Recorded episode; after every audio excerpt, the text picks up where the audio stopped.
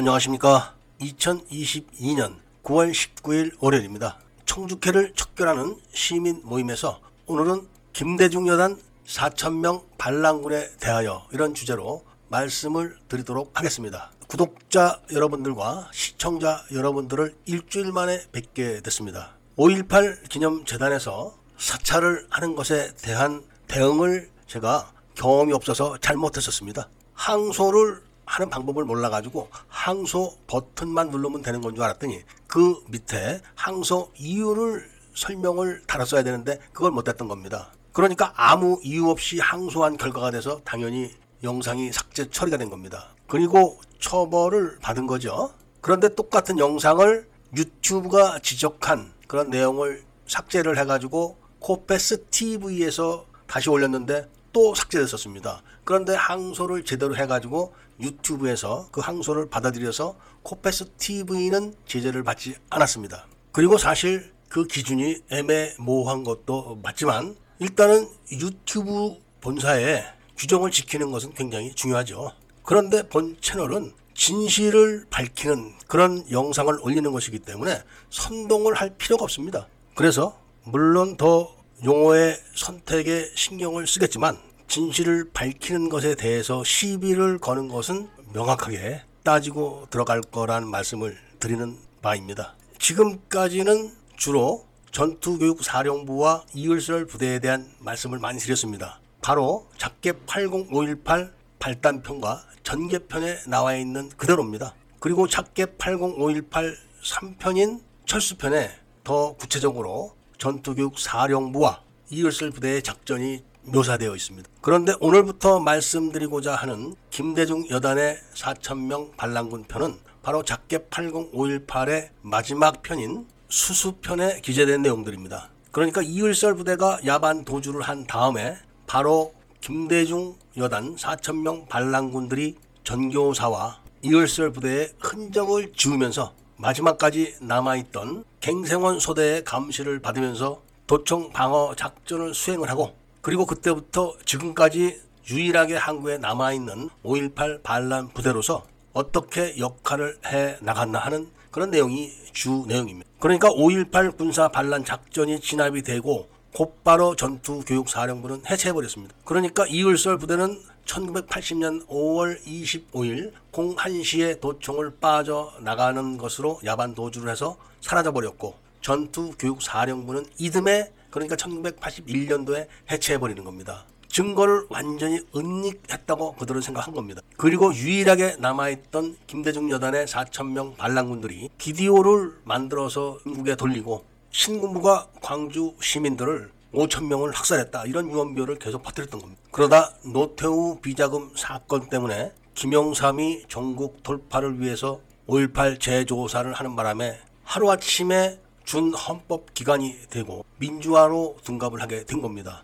그리고 그 다음에 대통령이 된 김대중에 의해서 4천 명의 반란군 세력들이 집단으로 유공자로 등록이 된 것은 다 아실 겁니다. 바로 이 4천 명의 김대중 여단 반란군 세력들이 어떻게 전교사 간첩 장성들과 이을설 부대 중간에서 역할을 했나 이거를 밝혀드리면서 42년 동안 진실을 은폐해온 그런 과정도 알려드리는 것을 목적으로 하는 겁니다. 그 가장 대표적인 사건이 바로 썸네일에 있는 목포 별동대와 24단 지휘부 차량의 합류, 접선 광경이죠. 그러니까 저 사진에는 김대중 여단의 목포 별동대 그리고 이을설 부대의 제2전대 요원들의 집차 그리고 서울에서 내려간 흰측 배터가 어떻게 해서 저 시간에 세 부류가 접선을 했는지 그거를 오늘은 말씀을 간략하게 드릴 겁니다. 잘 아시는 것처럼 목포 별동대의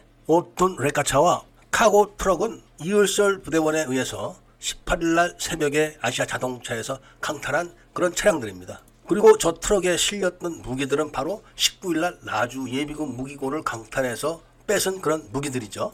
그리고 그 앞에 선두에 있는 집차는 광주 톨게이트 입구에서 이을설 이전대가 24단 지휘부 차량을 강탈한 차량 중에서 한 대입니다. 그러니까 광주 톨게이트와 저 차량이 접선해서 행군을 하는 장소는 정반대의 장소인데 어떻게 정반대의 장소에서 이을설의 부대원과 목포 별동대가 접선을 할 수 있었느냐? 그 당시에는 전화국은 다 불통돼 있었습니다. 휴대폰이 어디 있습니까? 삐삐도 없던 시절인데 그러니까 사전에 철저하게 작전 계획이 수립돼 있었고 그 작전 계획에 의해서 양쪽의 병력이 접선을 한 겁니다. 그런데다가 서울에서 출발한 흰측 패터까지 저 장소에서 만나서 영상을 찍은 겁니다. 이것만 봐도 전교사의 장성들과 이을설 부대 그리고 김대중의 여단 병력들이 얼마나 철저하게 사전에 작전 계획을 짜놓고 훈련을 했는지 잘 아실 겁니다. 물론 흰측 패터도 동경에서 왔다고 5.18 기념재단에서 수없이 선전을 했지만 동경이 아니라 김대중 집에 숨어 있었던 것이 다 밝혀졌던 것을 감안한다면 바로 5.18 기념재단의 주요 인사들이 김대중 여단의 핵심 요원들이었다는 것을 우리가 알 수가 있는 겁니다. 저 한 장의 사진으로서 김대중 여단 4천명 반란군과 이을설 부대원들은 1980년 5월 18일 새벽부터 합동 작전을 한 겁니다. 그런데 급작스럽게 김대중이 체포까지 하는 것은 알았지만 관련된 자들을 지명 수배를 내리는 바람에 김대중 여단 반란군들의 수배자들이 다 도주를 하는 바람에 18일 날 작전이 무산됐던 겁니다. 그리고 저 사진 다리 쪽에 있는 두건을 한 사람, 저 사람을 역사학도, 그러니까 지금은 김대령으로 알려진 그 사람이 말하기를 저 사람이 바로 김양래라고 하는 사람이다. 이렇게 말하고 있습니다. 저는 운동권 계보에 대해서는 잘 알지 못합니다. 그런데 역사학도라는 사람은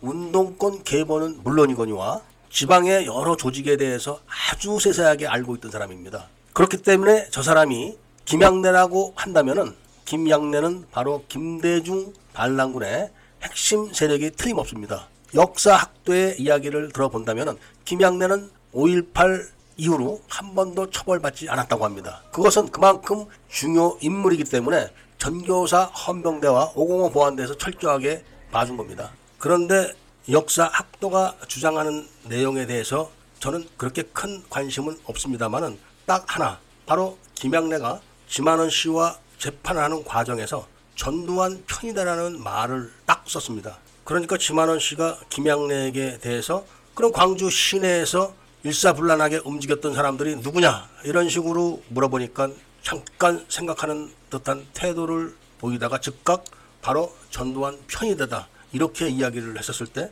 편이다란 말은 아무도 쓰지 않는 말입니다. 그 후에 편이다란 말을 왜 썼느냐고 사람들이 물어봤을 때 중국서 사용하던 용어인데 그때 이렇게 썼다 이런 식으로 대답한 걸로 기억을 하는데 제가 주목하는 것은 그게 아닙니다.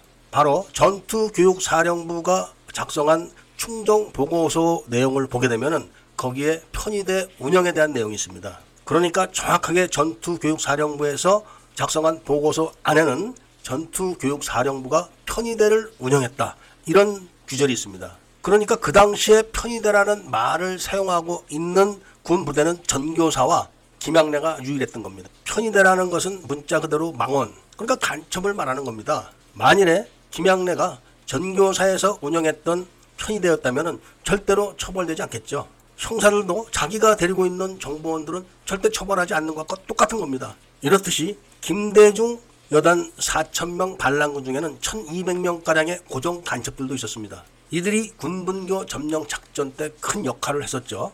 이런 정도의 말씀만 오늘 드리기로 하고 앞으로는 작게 80518의 수수편인 김대중 여단 4천명 반란군 편을 계속 말씀드릴 것을 약속드리면서 오늘 이야기를 마치고자 합니다. 애국 시민들께서는 작게 80518 전자책을 많이 구입해서 읽어보시고 옆 사람에게도 권해서 그동안 잘못 전달된 5.18의 이야기들이 담긴 책들을 넘어서야지만 5.18의 진실이 제대로 알려질 겁니다. 이것은 제가 책 장사를 하기 위해서 드리는 말씀이 아니라 요즘 젊은 사람들은 전교조 교육을 받아가지고 5.18 하면은 전두환이가 다 죽인 거 아니에요? 이렇게 나옵니다. 그렇기 때문에 일단 모든 애국 시민들이 5.18에 대한 정확한 사실을 인식한 후에야 법적인 절차에 들어가야 맞는 겁니다. 물론 저는 작게 80518뿐이 아니라 김대중과 청주회 장군들에 대한 이야기, 김대중의 북한 경찰 납치 감금 고문 사건과 노벨상 매입 사건, 문재인의 난수방송 재개일 조작과 박근혜 정부 전복에 대한 내용도 다 책으로 발간을 할 겁니다. 이런 내용들은 정보 분야에 있던 사람들의 증언에 의해서 다 밝혀진 사실이기 때문에 조금도 틀린 부분이 없다는 것을 말씀드리면서 오늘 이야기를 마치고자 합니다. 이야기를 들어주셔서 감사드립니다.